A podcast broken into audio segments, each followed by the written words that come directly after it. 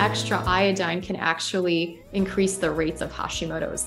And the kind of theory behind that is when the the iodine and the thyroid is processing the iodine to create thyroid hormones, it can be a bit of an inflammatory process. Hi, friends. In today's podcast episode, we're going to be talking about a topic that is near and dear to my heart. As someone who suffered with burnout, I really had to work on my adrenal function to get my energy back on track. I'm so excited today to be sitting down with Dr. Izabella Wentz talking about her latest book, The Adrenal Transformation Protocol, which is set to be released here in the UK on the 18th of May. It's already available in the US. This book focuses on resetting the body's response through targeted safety signals, which we talk about in this episode, including Dr. Izabella's four week program that's already helped over 3,500 individuals transform things like brain fog, fatigue, anxiety, irritability, sleep issues and libido. We also talk about thyroid conditions like Hashimoto's and what the various protocols are for helping to heal your body and put these things into remission. We tackle common questions like Is gluten really bad for everyone with a thyroid condition? What's the impact of things like EMF? And how does your thyroid impact fertility? And so much more. If you know someone that is struggling with burnout or thyroid issues, please share this, eh, this podcast episode with them because it can help so many people. But without further delay, let me introduce you now to Dr. Izabella Wentz. Hi, Dr. Izabella. It's so wonderful to have you on the show. I've been super pumped to have you here, and it took some time to get this in the calendar, but I'm so excited to talk to you about everything to do with thyroid function, adrenal function, and your new book. Um, a very warm welcome to the show. Thank you so much for having me, Angela. It's such a pleasure to be here with you. Oh, it's lovely to have you here. Um, your books are kind of Bibles, I think, for uh, health coaches and practitioners. Um, I think the best way to start off, really, because I know that you, um, you know, your history is more on thyroid function before you kind of dived into adrenals. What kind of took you there um, into the world of Hashimoto's? So, Angela, in full disclosure, I was never interested in the thyroid gland or thyroid hormones or thyroid medications when I was going through pharmacy school. It wasn't until I was diagnosed with Hashimoto's in my 20s after almost a decade of some really kind of confusing symptoms that were kind of brushed off by my my doctors. And you know I was told I was getting older that everybody's tired that that I'm probably just stressed out um, so on and so forth. And so I got the diagnosis finally after doing some extended testing that I had Hashimoto's. And I wanted to know if there was anything I could do to make myself feel better. And if there was anything I can do in addition to medications or perhaps in place of medications um, to just really feel normal and human again. And that's what led me down the path of becoming a, I guess, a Hashimoto's functional medicine expert slash a human guinea pig was just trying to get myself to feel better and trying to get myself well. And I wrote my first book actually because one of my cousins who lives in Poland was diagnosed with Hashimoto's. And I was like, okay, mom, we're doing this together. I'm going to write this book and you're going to translate it into Polish so that everybody could benefit from from getting this information and have a manual on how to heal themselves. Oh, amazing. So obviously, like you have it, your cousin has it. Uh, there's a kind of genetic predisposition. What do you think when we look at it from that perspective? We know that genes are sort of activated by an environmental perspective. Um, what do you think are the key things for people to sort of watch out for? So, absolutely, genes are part of the conversation, right? So, if you have the genetic predisposition for um, Hashimoto's or an autoimmune condition, that's going to be there within your DNA. But you also need two other additional things for the condition to manifest. One of them could be an exposure to um, some kind of a trigger. And I know personally, I was exposed to Chernobyl when I lived on the border of Ukraine and Poland. And for a lot of people, even, you know, they say it's like, oh, it's genetic, it's genetic. But the people that lived the closest to Chernobyl, there's a huge percentage of them that ended up with thyroid cancer, Hashimoto's, um, all kinds of thyroid nodules and thyroid issues. So it is um, just remarkable what the environment, what kind of an impact it can have on our gene expression, right? And then mm-hmm. the other part of that is going to be intestinal permeability, also known as leaky gut. Dr. Alessio Fasano had found that these three things need to manifest for an autoimmune condition to be present, which is the genetic predisposition, uh, leaky gut, and then the trigger. And in my experience, you can't always focus on what the exact triggers might be. A lot of times I do focus on that and trying to figure out if we can eliminate them from the body and then figuring out like what can we do to help support gut health, right? So that the gut mm-hmm. is not permeable anymore. To optimize my sleep each night, there are two things that I do that are my non negotiables. The first is to get outside and get early access to morning light. And the second one is to block blue light in the evening with blue light blocking glasses. And the best lenses I found are those by Bon Charge. They don't let any of that sneaky light come in underneath the lens, which I used to find really annoying when I was reading my Kindle and things like that. These lenses block all the blue light and they're super high quality. And the great thing is they look really stylish too. Bon Charge's glasses are made in optics laboratories in Australia. They're not mass produced in factories in Asia. And they have science backed technology that's been tested to ensure they work. And as I say, they have dramatically improved my sleep. I'm sleeping longer, deeper, and I'm feeling refreshed the next morning. And the cool thing about their glasses is they come in non prescription, prescription, and reading options. They also have glasses for every need, including computer glasses to help with digital eye strain, light sensitivity glasses for helping with low mood and migraines, and the blue light blocking glasses that I'm using for improving sleep. They also have other amazing products such as blue low blue light bulbs, red light therapy devices, EMF 5G protection. I have that on my mobile phone, I have that on my kids' mobile phones, and I also wear their uh, Bon Charge's EMF blocking bracelet and their 100% blackout sleep masks, all backed by science. And Bon Charge ship worldwide in rapid time with easy returns and exchanges.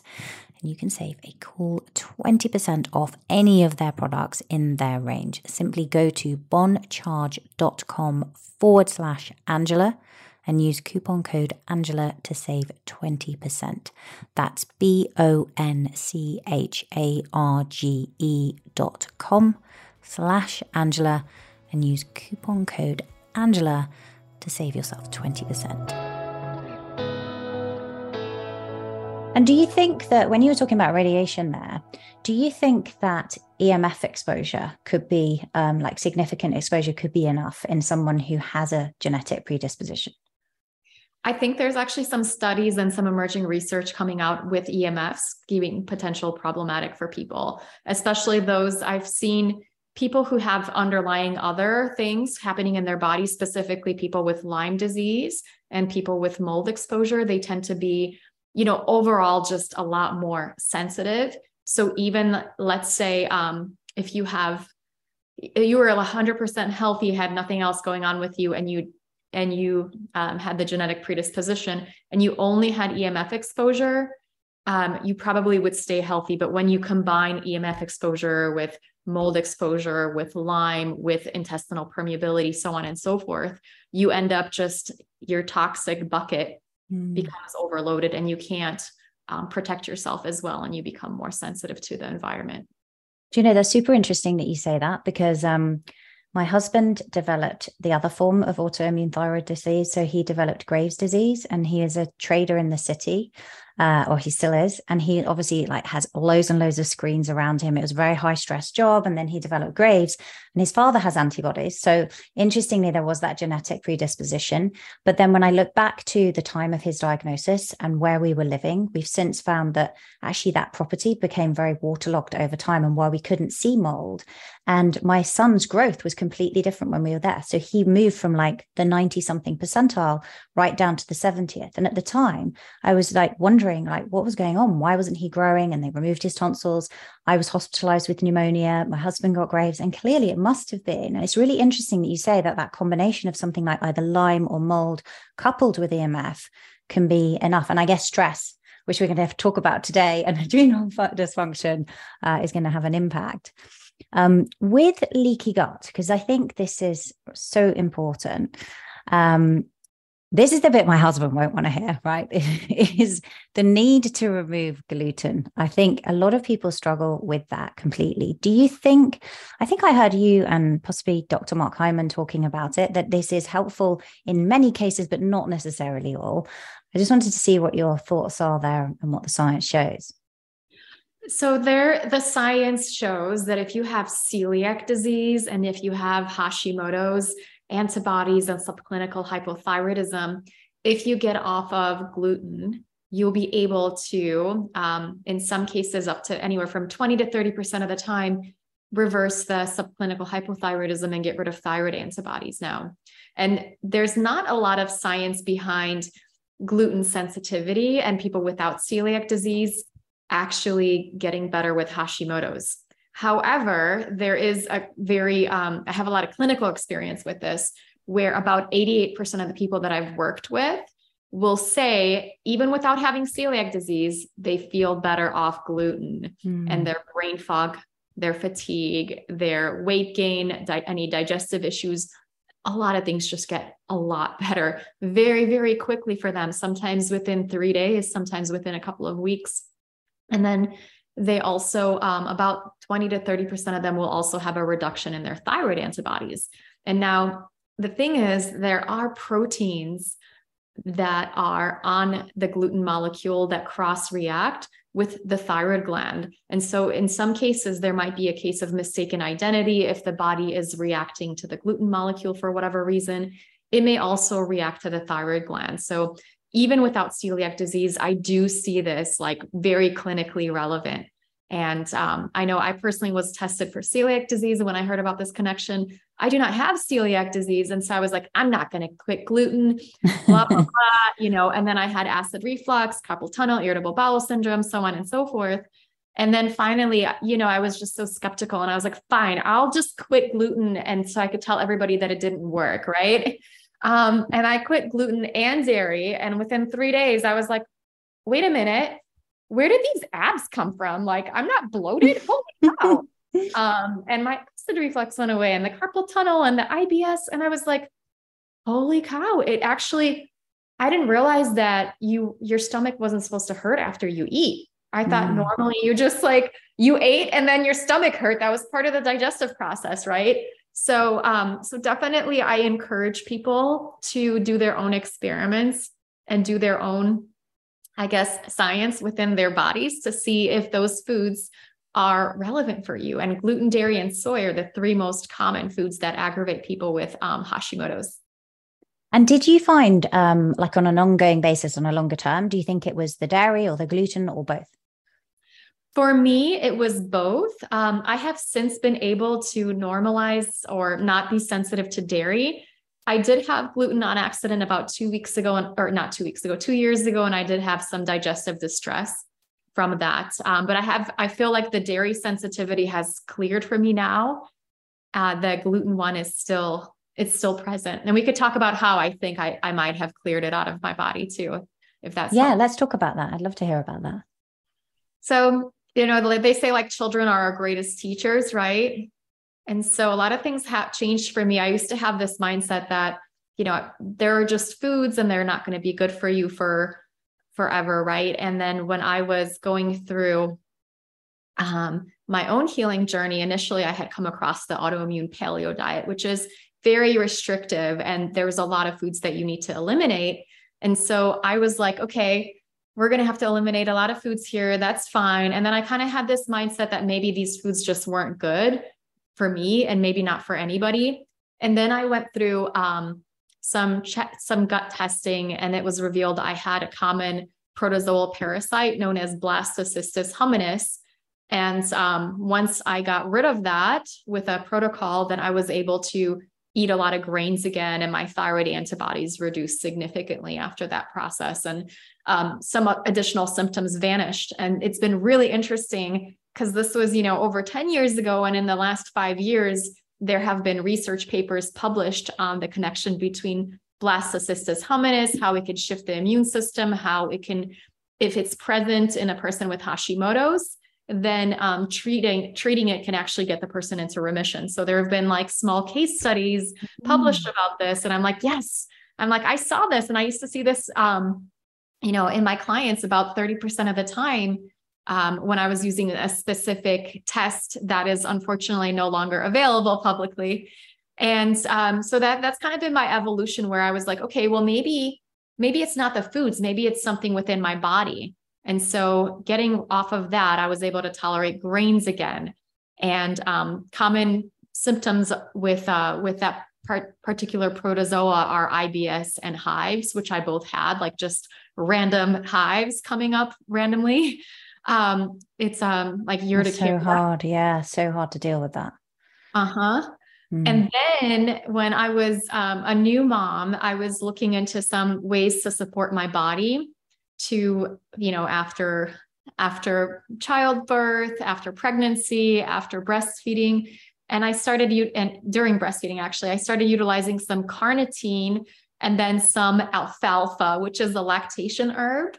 And then all of a sudden, within three days, I felt like I had always, like after quitting dairy, I always had this weird aversion to it, right? Where I would like look at it and smell it and it grossed me out. Like my body just knew that it wasn't for me.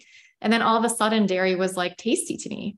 I was like, this smells good. This tastes good. And then, sure enough, my uh, food sensitivity test cleared. And then I was able to eat dairy without issues at that point on. And so, um, my kind of theory is with with carnitine, it helps to support our mitochondria and it helps to process fatty acids, which um, we have them in dairy. And then the alfalfa, I wouldn't recommend it for most people unless unless you want to like lactate because it, it can boost uh, lactation. really? so for, for, non-feeding mothers, uh, yeah, or if it's not that time of your life, it's probably not a good thing to supplement with. Exactly. So, um, but utilizing potassium, doing some extra potassium, alfalfa is a rich source of potassium, may be helpful for for improving dairy digestion. So, um, so you know, like in a nutshell, I think people when they're starting off on their journey, they have a ton of symptoms. You do want to eliminate the foods that are going to be problematic for you, whether you do an elimination diet or a food sensitivity test do it. Like that can be really, really helpful for you. And then with time, perhaps once we've kind of re- done some repair work on your digestive tract and perhaps on some of the um, some of the products that are going to be helpful for for for helping you digest foods or digestive enzymes, you might be able to get get a lot of foods back, a majority of foods. I haven't figured out gluten yet, so. Mm. And with gluten, what about if it's like I know quite a lot of people that feel gluten sensitive and this would apply to me. They don't really have any gluten unless it's in sourdough bread. And somehow a small amount of that I seem okay tolerating. I don't know if this is to do with the fermentation process, um, but that seems to be. Have you found people tolerate that sometimes as long as they don't steer and start going back to the pasta and the standard bread and things like that? That's such a that's such a great point because the sourdough process when when it's done correctly over time that can actually break down gluten and there's a lot of different theories out there on why people are so reactive to gluten these days and one of the theories is that we just eat too much of it and we don't take the mm. the same process to really um, break down that gluten protein because it, it's a difficult protein for most people to digest. I have seen some people eat sourdough bread with good results. Yes, that had been previously gluten free.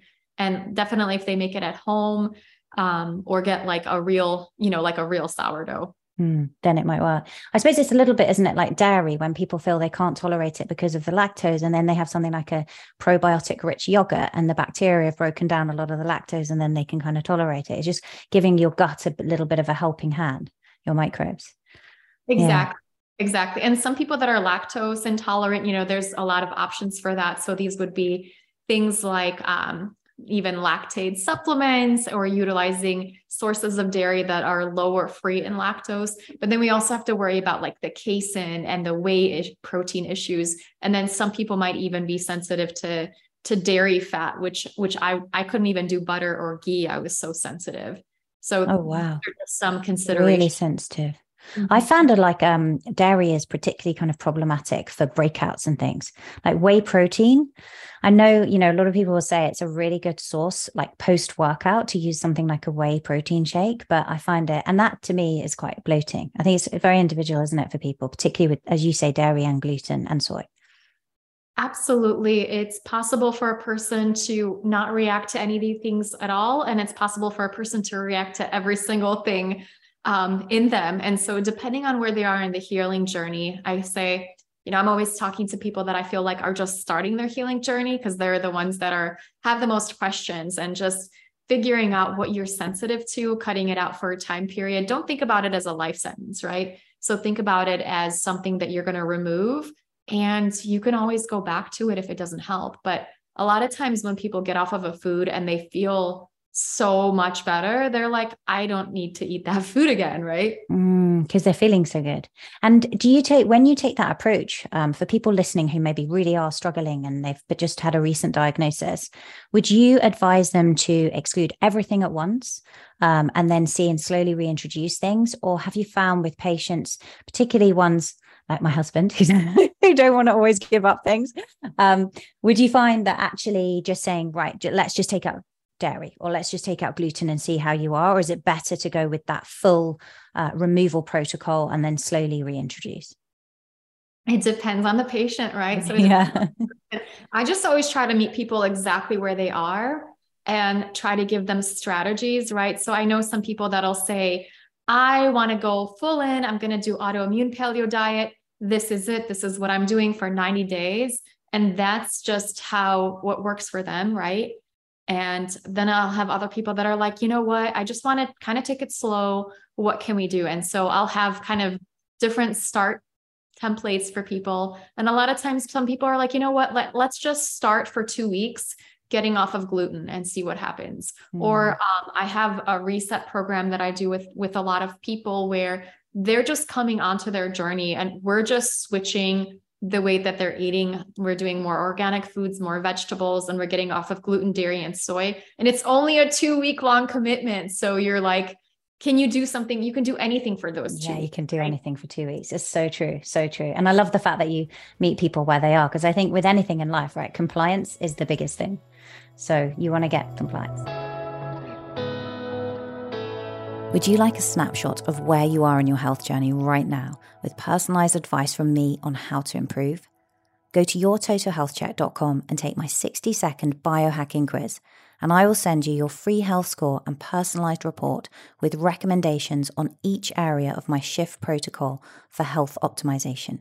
Shift contains the five key pillars you need to focus on for optimal health sleep, hormones, insights to track how to fuel your body with the right nutrition, light, hydration, and breathwork, and training for your body and mind. Go to yourtotalhealthcheck.com to find out your score in each area and get personalized recommendations from me on how to improve. It takes less than 60 seconds, and you can take the quiz as many times as you want to and track your improvement by following my guidance. Simply go to yourtotalhealthcheck.com to get started. I mean, and I, I see, I talk to people all the time and I see this thing where, where they know everything to do. Like they have all of these amazing things and they can, they can give presentations on what a person should do, right. When they, when they're trying to heal, but it's just like implementing it into your routine. Mm. And that's hmm. a whole nother skill set, right? There's the knowledge and then there's the implementation. It's like, how do you set up your life and how do you, how do you actually do it? And for, for me, um, I'm the kind of person that if I don't um, if I don't prepare, then there's a good chance of failure. So for myself, when I first started changing my diet, I got cookbooks and I made meal plans and looked up recipes online. And then I had a good two weeks worth of ideas of what I was going to eat for breakfast, lunch, and dinner and snacks. Otherwise, if you're just like, I'm going to go gluten free tomorrow, and then you're like, oh, wait, but what I'm going to eat, what am I going to eat for breakfast? I only have yeah, so right? true. Yeah. And you have, you have a recipe book as well. I do. Yeah. Yeah. Um, we can link to that in the show notes. Um, while we just stick with thyroid for a moment, because I really want to talk to you about adrenals, and I'm very excited about your new book that's coming out. Um, what about the impact of a thyroid condition on fertility? I think this is where people, it can be really upsetting um, what have you found there? If you can get the thyroid into um, or the autoimmunity into remission, how can people kind of really optimize their their chances really from a fertility perspective? Thank you so much for asking about this. This is like a really, really big passion topic for me because most women um, worldwide in their childbearing ages, they're not tested, their thyroid isn't tested. Hmm. But, and they'll go on to have multiple miscarriages until they do further workup because having suboptimal thyroid hormone or even having thyroid antibodies these can be things that can lead to fertility problems not becoming not being able to become pregnant multiple miscarriages having a more challenging pregnancy and they can even lead lead to like developmental delays in children if if the mother isn't receiving adequate support during her pregnancy so this is this is a huge huge um, topic for me and i wish every woman that was like even had like a chance of becoming pregnant or even thinking about it was getting her thyroid tested now um, the things that we need to do for that if you have an elevated tsh generally between 0.5 and two is where we like to see um, most women, especially women of childbearing age. You may want to um, con- consider doing thyroid hormone just because that thyroid hormone can increase your chances of conceiving and cre- conceiving increase your chances of keeping the pregnancy too. So this is just one thing where even if your thyroid function is not considered, you know, like overtly hypothyroid, the pregnancy increases our demands for thyroid hormone, right? And so just having a little bit of external thyroid hormone may help. If you have elevated thyroid antibodies, doing something like selenium and um, a, a, a dose of about 200 micrograms per day can reduce the thyroid antibodies and that can be helpful with conception as well. And of course, I talk a lot about the lifestyle things. Um, if you are somebody where gluten is driving that autoimmune process for you, really working with the nutrition aspect of it to see if there's anything that you can you can optimize that's so interesting what you say there about taking thyroid hormone because I think many people that are that have a diagnosis because people just that naturally look after their health they just don't want to be on any form of medication. They instinctively want to kind of come off everything uh, particularly when they're thinking about fertility.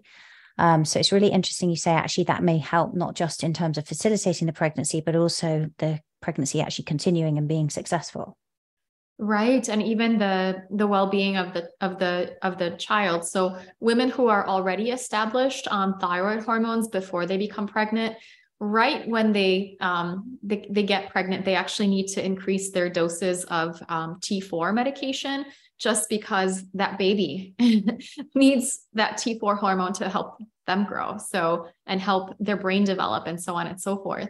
So it's really important to, I know I, I'm a pharmacist and I know which medications are, um, there's some medications I would never take, right? So I just would say, absolutely not. I will never do that.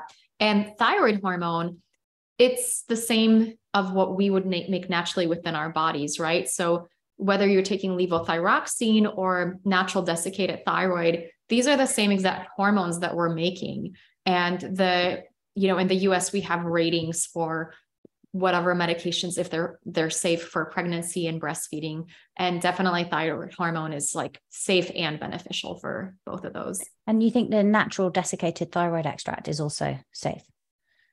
Um so the the ones that are you know manufactured in the united states like armour and um some of the other ones i they are going to be beneficial for most people and safe. And of course, you want to work with your own doctor. In some cases, you may need an additional source of T4 if you are taking um, natural desiccated thyroid when you're taking the T or T4 T3 combo. It's usually the T4 requirement that can go up during pregnancy.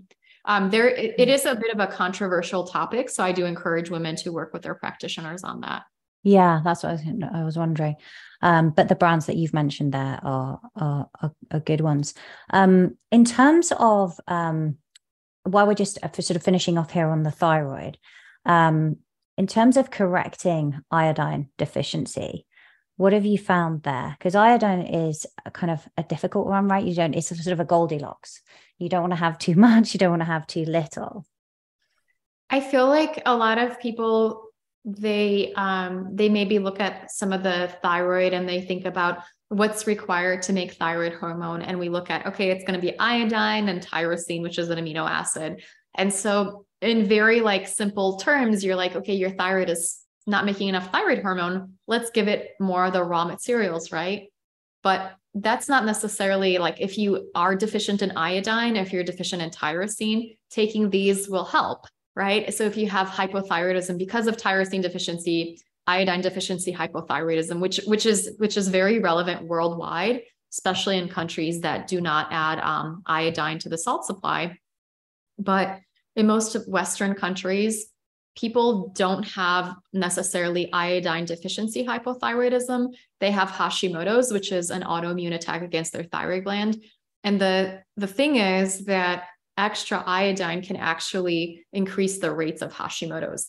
And the kind of theory behind that is when the the iodine and the thyroid is processing the iodine to create thyroid hormones, it can be a bit of an inflammatory process and the immune system can kind of tag that and notice that and and and lead to um, autoimmunity. So generally, I will say a lot of times people are like, "You have a thyroid condition. Here's some iodine," and I'm like, "You have a thyroid condition. Is it Hashimoto's?" Mm-hmm. If it is, then here's a few other things we need to do before even like thinking about iodine. And one of them might be adding selenium. So when we add iodine, for example, to uh, give a person with Hashimoto's iodine that can actually, when the doses are too high, that can lead to increased thyroid antibodies, a suppression of TSH.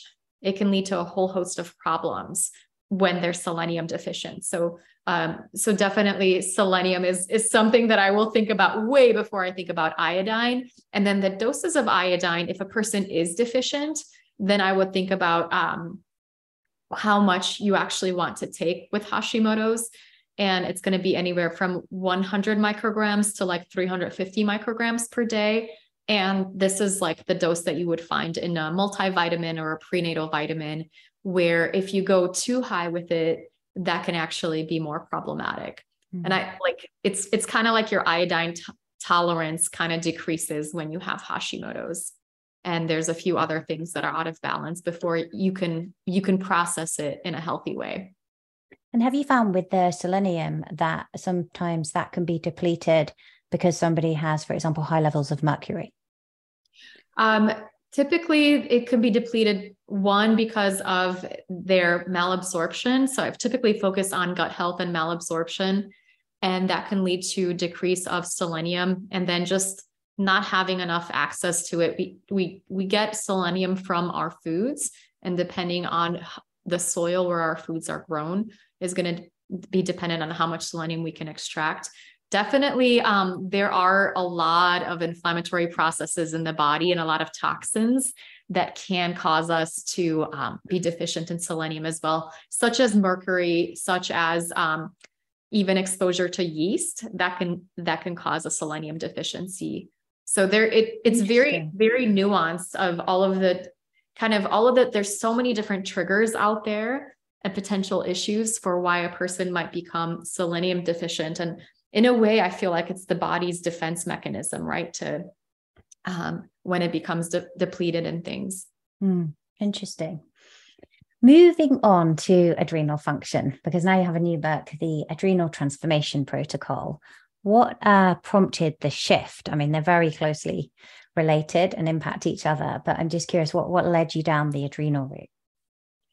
So definitely everybody that I've worked with, I would say is something is I will test their adrenal function, right? So when I was working with with a lot of people, at first it was like, okay, do we need to worry about adrenals for this person? And at first it was kind of like iffy. And then all, after a while, I was like, okay, everybody's got going to have adrenal issues to some degree. Um, I would say from the people that I've tested, about 90% of them had some sort of adrenal, some degree of adrenal dysfunction and um, people with Hashimoto's.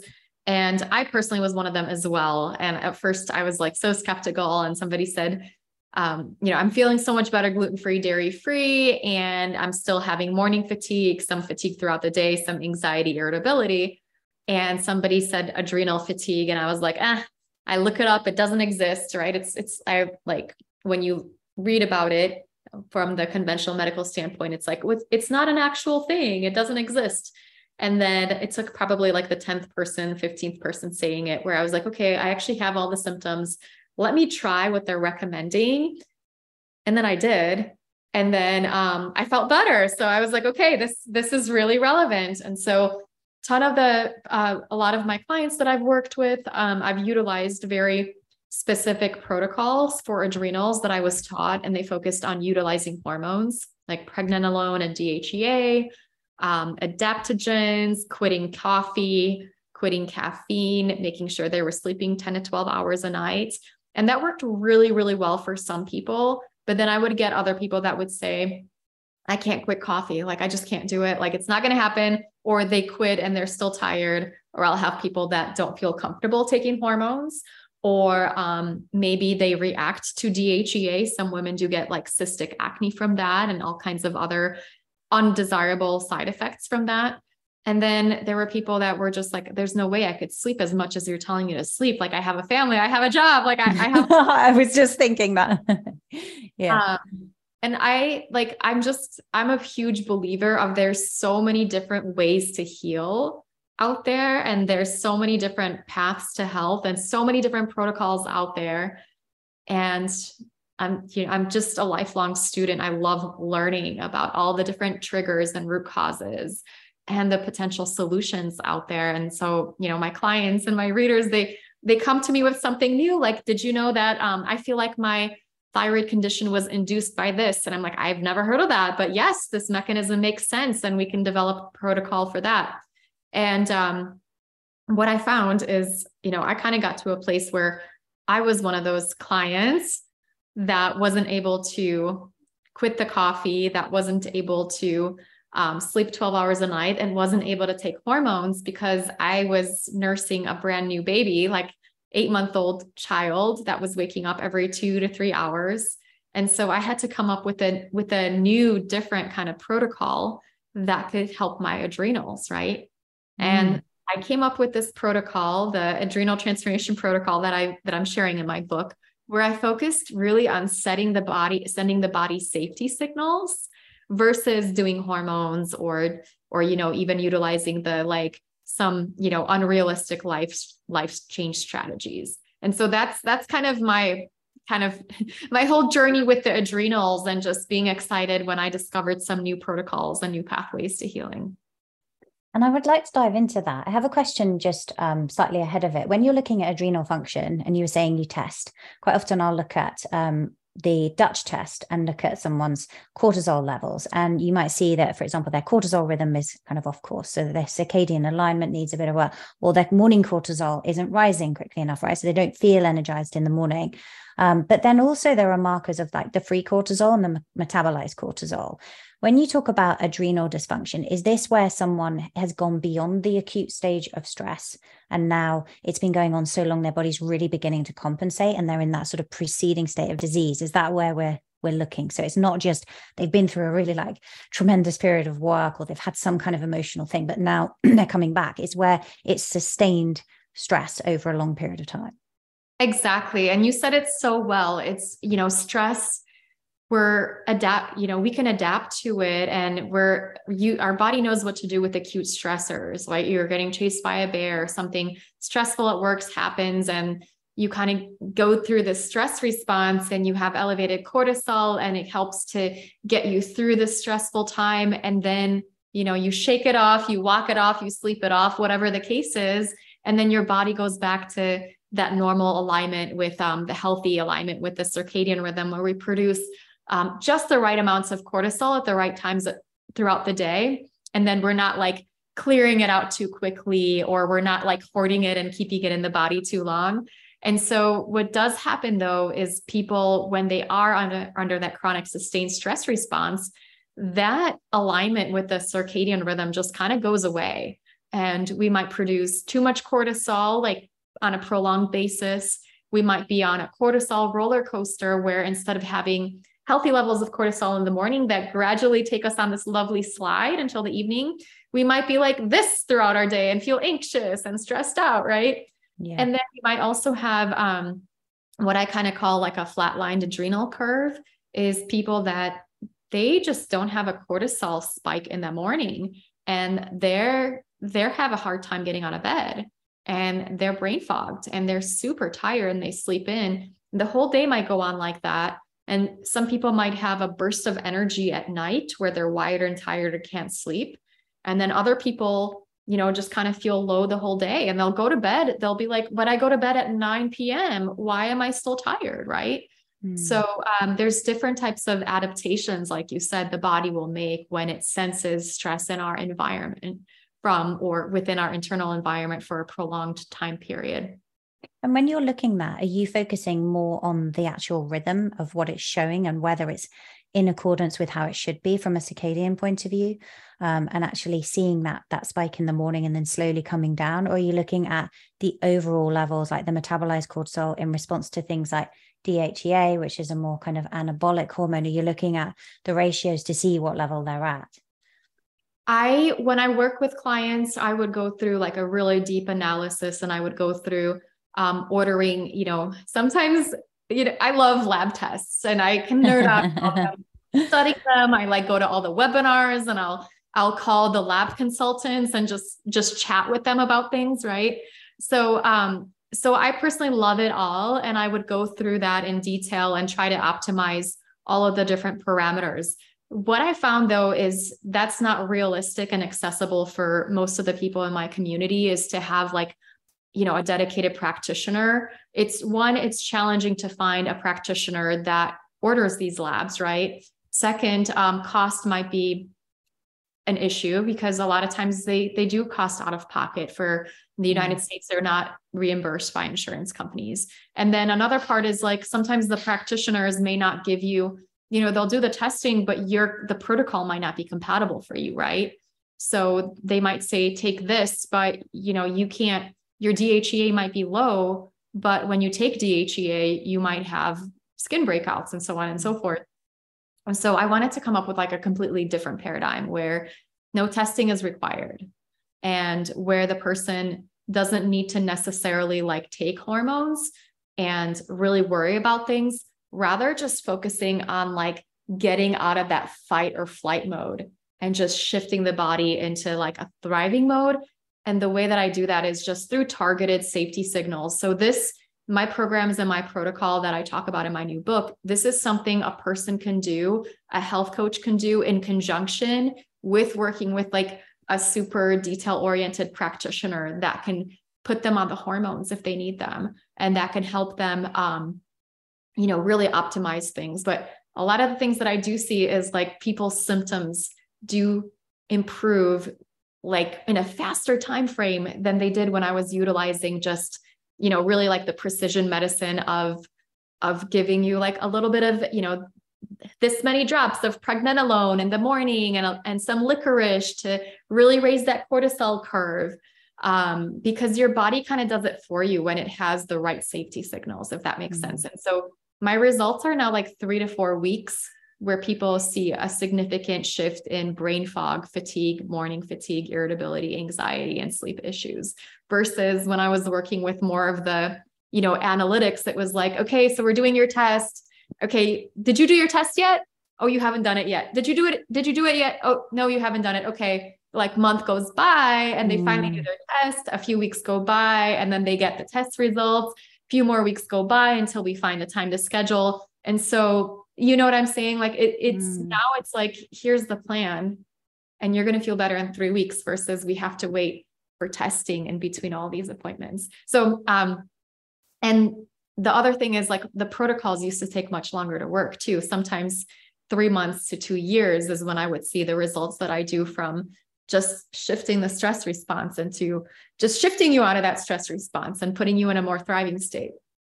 I that's love that. That's so huh? well, that's just so powerful. I love that because that's kind of what I truly believe. I went on my own healing journey and I just I totally subscribe to what Dr. Joe Dispenza talks about, right? Is the body has an innate ability, given the right situation, to heal itself. And I think, as you were saying there, you could go. And I think the first thing I would say for people listening who haven't done these tests, they're actually really quite tricky to do because even something like the Dutch test that you're going to do at home, you think, okay, that's at home, that's quite easy. You've got to test multiple times a day urine, multiple times saliva. And it's actually a real faff. And I think the mental block of thinking, God, when am I going to do it? And then if you're trying to do it around your menstrual cycle as well, it becomes something that you put off, put off, when actually with your protocol, people could be getting well a lot more quickly.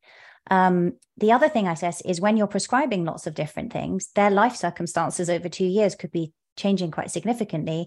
And now their adrenal profile is changing anyway, and they haven't learned to self manage, right? Because it's all effectively out of a bottle as opposed to them making changes. Um, exactly. So, yeah, which is really important because it's much more empowering. So let's, can we, people can go and buy the book. It's coming out. We were just discussing, weren't we, offline the dates? I think it is the 18th of April that the book comes out. Um, That's right. Perfect. Um, and so we will link to that. But just could you do a quick summary of what are the things people need to think about if they want to fix their adrenal protocol? And I know you are uh, their adrenal, sorry, I know you have the full protocol in the book. Absolutely. So really thinking about why your body feels like it's under stress, right? And so the the kind of key indicators are are what's going to send those danger signals to our body these are going to be things like sleep deprivation. So if you're not getting enough sleep, whether that's sleep apnea or you're just choosing not to get enough sleep or there's something that's disturbing you, if you could correct that, that would be super helpful for you. The other parts are going to be like psychological stress. So if you are pressured at work, if you have pressured deadlines, you're not taking that time to really um, enjoy life and and do things that are pleasurable to you, then you're going to be kind of in that fight or flight state mode all the time. Then we think about history of traumas or things that have happened to you that maybe shift your perception of stress. So if you're somebody that's gone through a lot of trauma, your your body might be stuck in that um, fight or flight mode unless you really address that traumatic experience with some deeper work. And then there's things like nutritional stressors. So, blood sugar imbalances, nutrient deficiencies, skipping meals, not eating enough calories, um, as well as doing too much exercise. These things can be very, very stressful for the body because the body can kind of get this message that we're in a famine or we're in a war you know our cave woman genes mm. would would not like skip meals and would not be eating foods that are inflammatory to us right if we um if we didn't have to and so thinking about making sure that you send your body those safety signals that you are not in a war that you're not in a famine that you are not like in a life threatening situation, this is a fabulous place to start. So, making sure that you're nourishing yourself, you're eating for blood sugar balance. For most people, this means more protein and more fat. You're getting some micronutrients on board. So, common things that get depleted when we're in a stress response B vitamins, vitamin C, magnesium, electrolytes. These can be very much game changing, as well as um, mitochondrial support like D ribose and carnitine and carnitine are some of the things that I'll recommend for people to really utilize to replenish ourselves, right? And then just, I think for me, the biggest thing is finding time to do pleasurable activities. For a lot of people, this looks like time in nature, um, making sure that you're doing something that you're doing just for that, for the fun of it. There's this like hustle culture that talks about, okay, if you have a hobby, try to try to like make money off of it or try to make a business off of it. And I feel like that just means you're working around the clock, right? Mm-hmm. And if you could find the time for for doing things that you enjoy, that can really quickly shift you into that thriving mode. It's just um just a lot of these strategies that I focus on and the the beauty of it is like most people enjoy these strategies. Mm-hmm. So I'm mm-hmm. not asking you to like you know do things that you don't enjoy most of the things i focus on are just really pleasurable activities to adding them into your daily routine. And that can really shift your stress response in just a few weeks. Yeah, amazing. And with the um you mentioned fasting there and things like that. I think we've kind of been conditioned over the last few years as women that we've got to be like doing these super kind of um high profile jobs and fasting for like 16 to 24 hours a day or even like 3-day water only fast and exercising at 5 a.m. in the morning and my and my uh my own experience is this just is way too much for the adrenals and for your female sex hormones.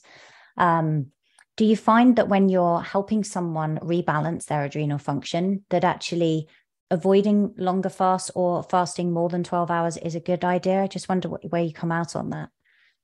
I think, you know, everybody has their unique body and everybody needs to do what makes them feel best. And I know fasting is super popular and helpful for a lot of people my ladies that i that i work with that come to me because they're brain fog fatigued and overwhelmed and they have trouble waking up in the morning and they're you know they're running they're just burned out.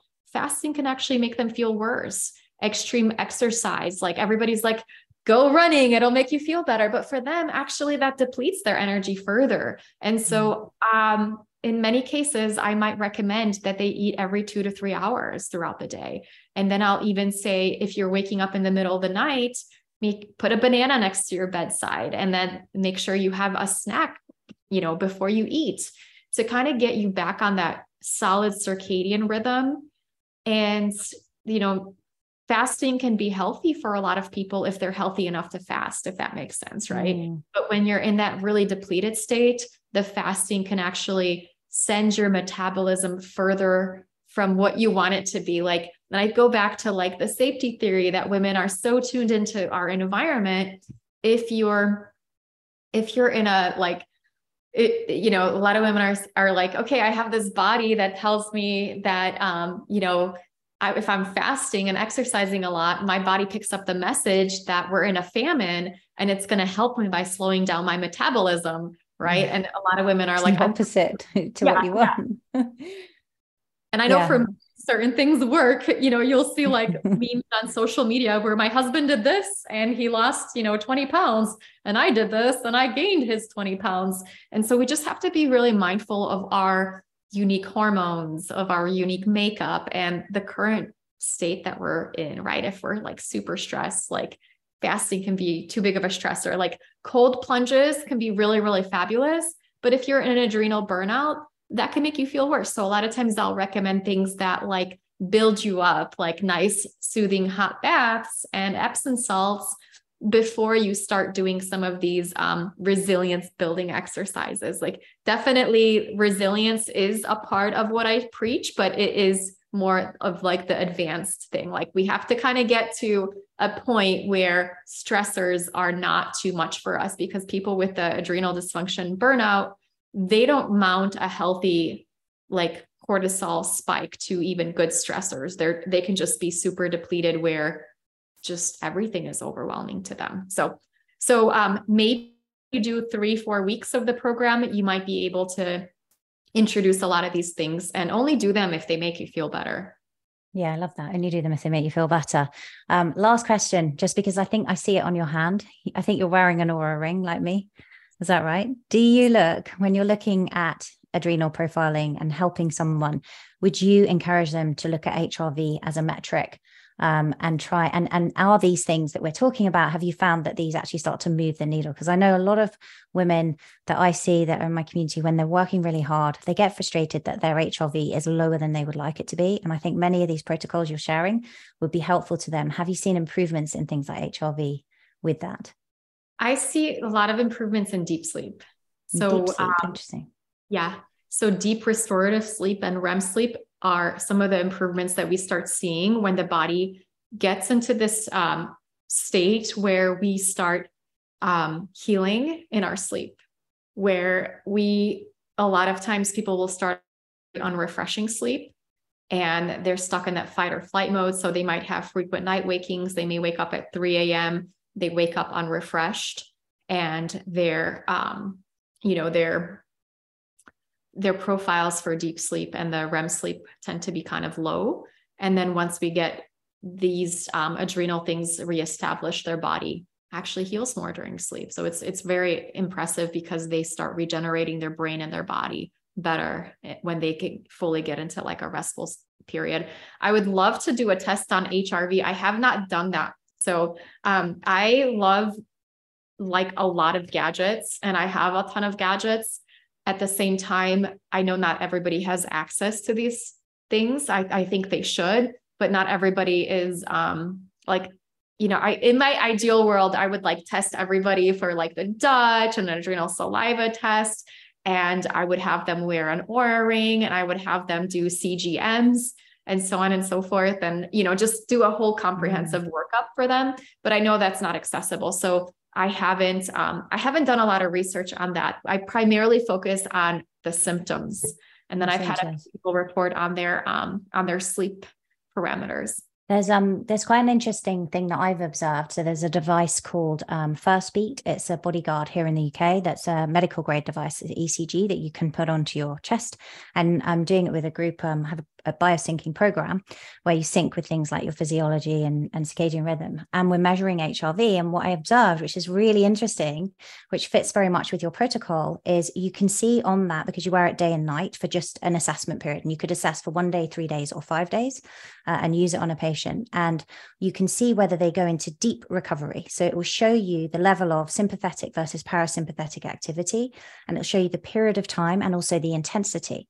And what I observe is the more that you put little pieces of relaxation into the day, like you're talking about, time in nature, and balance that sympathetic with the parasympathetic, the deeper the recovery at night. And also, uh, what's interesting is if you've had a bad sleep, and I've tested this on myself actually, and then you do something like um, meditation or visualization or even resonant frequency breathing, you can get deeper recovery than you did at sleep. So you can make up some of the deficits. So it's really interesting because everything you're saying it kind of lines up with the, the data that I've sort of been studying recently.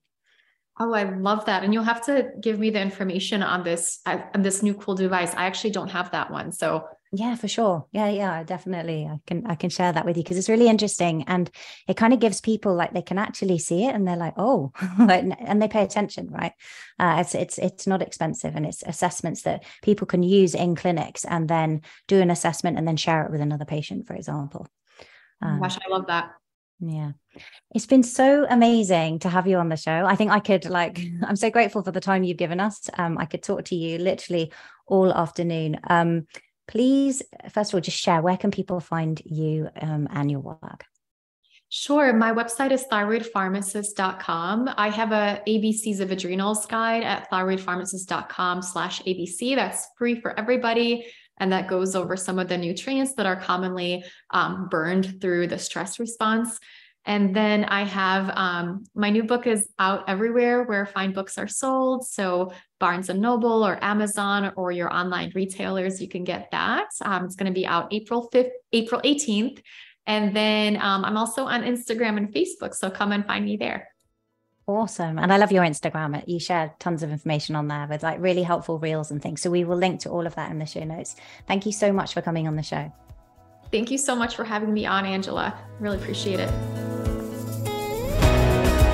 Thank you for listening to today's show and for your interest in health optimization for high performance. If you're new to my podcast, you may be interested to know that you can get a free health score and report complete with personalized recommendations on how to optimize your sleep, nutrition, fitness, and resilience in the top link in the show notes below. I hope you enjoyed this episode. Links to everything we talked about are also in the show notes. And if you enjoyed today's show, please subscribe for more.